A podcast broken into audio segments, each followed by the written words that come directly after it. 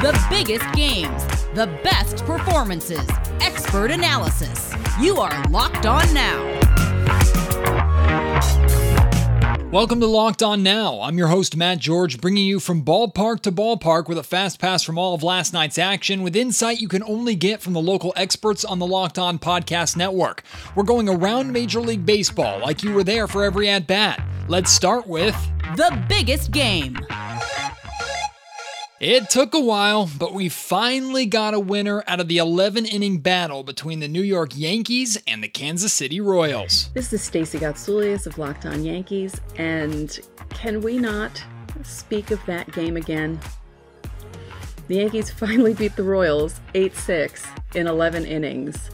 And what's funny about the game is it actually didn't really start until the seventh inning. That's when all the scoring started from both teams. And then they just kept on scoring until the Yankees finally scored more than the Royals in the 11th inning. The Yankees blew four saves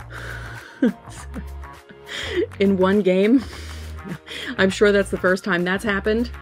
It's a lot of firsts for the 2021 Yankees, and uh, a lot of them are not good. So, uh, at least this one ended on a positive note with a win. So, they take the first game in Kansas City. I'll have the full recap of this game on the next episode of Locked On Yankees, but right now I'm going to bed. It might have been ugly, but a win is a win, and for the Yankees, that's now eight of their last 10. But for the Royals, well, Kansas City fans stayed up late for nothing. It's midnight. The Royals game is finally over.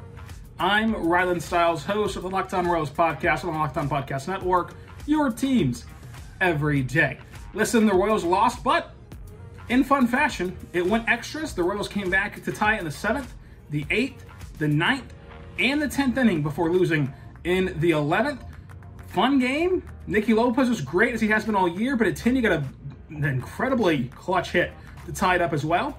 But when your bullpen gets down to Wade Davis, Greg Holland, and Ervin Santana, who's been playing since the Reagan administration, this is what you can expect in late games. The season's over, it's been over since May, but the Royals are once again playing their best ball towards the tail end of the year. Hopefully, this means that it'll actually translate into next season, unlike the previous two seasons where they did the same thing, playing great baseball at the end of the year. We'll talk about all this and more coming up on the next episode of Locked On Royals. The Chicago White Sox scored 11 runs in their win over the Minnesota Twins on Monday. Eloy Jimenez's two homer day is worthy of The best performance. Hold up, hold up. Hey, it's Chris Tannehill along here with my partner Herb Lawrence from Locked on White Sox. Well, the Sox look to avoid a letdown after a big weekend sweep of the Cubs as they headed up north to face division rival Minnesota. Luis Robert returned to action last night as the Sox pounded the Twins for 11 runs, and a huge part of that offensive effort last night was the two home run night from Eloy Jimenez. Eloy just came off the IL and he's hitting just like he was last year in 2020 and the year before in 2019. I predicted him to hit 50 home runs in a full season. Of course, he's missed more than half of the year, but he's well on track for 25 home runs if he keeps his pace up, Chris. Yeah, and he was one of our dark horse picks for MVP before he went down. And Lucas Giolito was on the mound for the Sox last night. Of course, he had plenty of run support, but he's had a bit of a history with the Twins after Josh Donaldson accused him of being heavily reliant on the sticky stuff earlier this season. But Giolito had plenty of run support, but he was really good last night. He went eight innings, allowing just the one run. Really strong start for Lucas Giolito. He looked focused. He looked like a man possessed in a good way, where he's just pit, worrying about the next pitch. And he struck out eight. That's the thing that we haven't seen in a while. And he didn't walk a soul. Good to see from Lucas Giolito. You know, White Sox GM Rick Hahn would call this an uptown problem, uh, but the Sox continue to crush their longtime rivals, and it's just become kind of business as usual at this point, and I think we can both get used to that. For my partner Herb Lawrence, I'm Chris Tannehill. Join us for the best White Sox coverage every day here on Locked On White Sox. The Cleveland Indians won something. The Cincinnati Reds get an uncharacteristically bad start, and Joe Musgrove continues his pitching clinic. We go around the league next. Let's go around the league.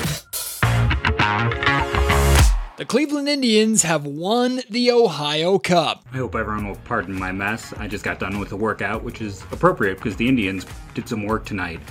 Uh, they won the Ohio Cup. Everyone cheer. I know that's the most important thing the Indians will win this year. Most outstanding player, though, Wade Miley, who no hit the Indians one of what, three times they got no hit this year, if we count the seven inning no hitter. But enough of the bad, let's talk about the good of this one.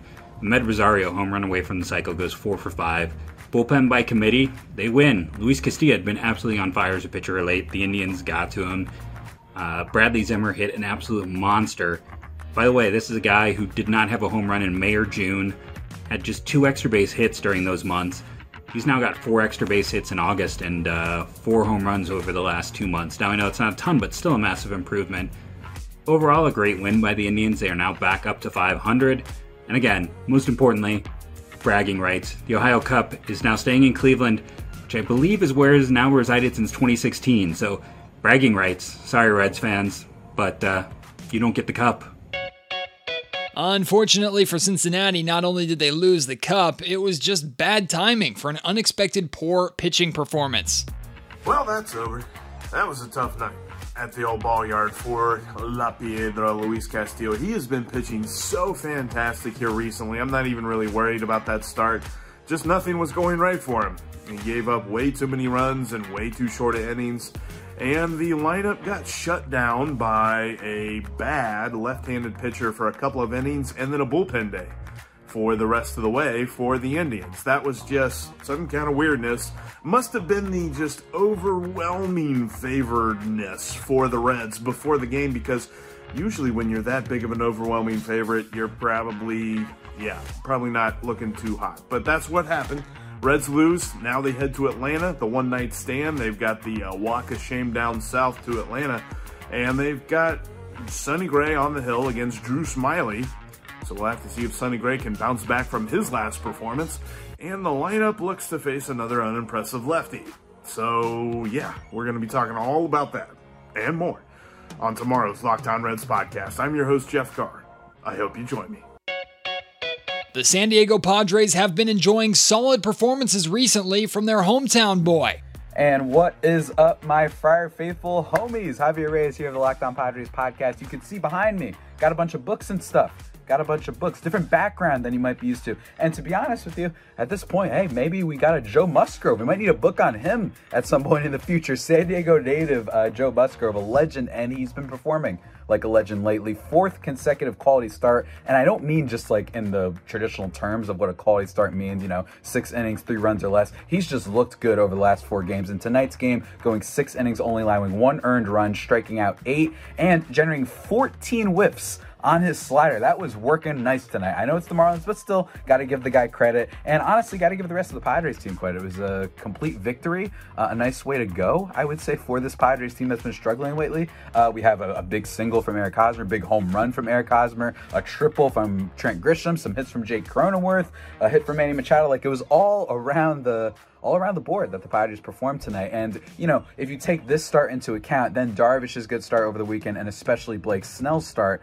uh, from the other day, it's really uh, nice to see the three headed monster making a rare appearance. We haven't really seen the starting pitching rotation, uh, those three at least, perform uh, at this level consecutively all season. So hopefully that's a trend of better things to come in the future.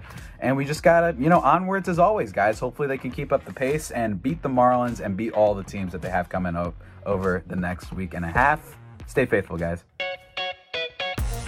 And there you have it, a busy and entertaining night in Major League Baseball, made even more enjoyable thanks to the insight of our local experts.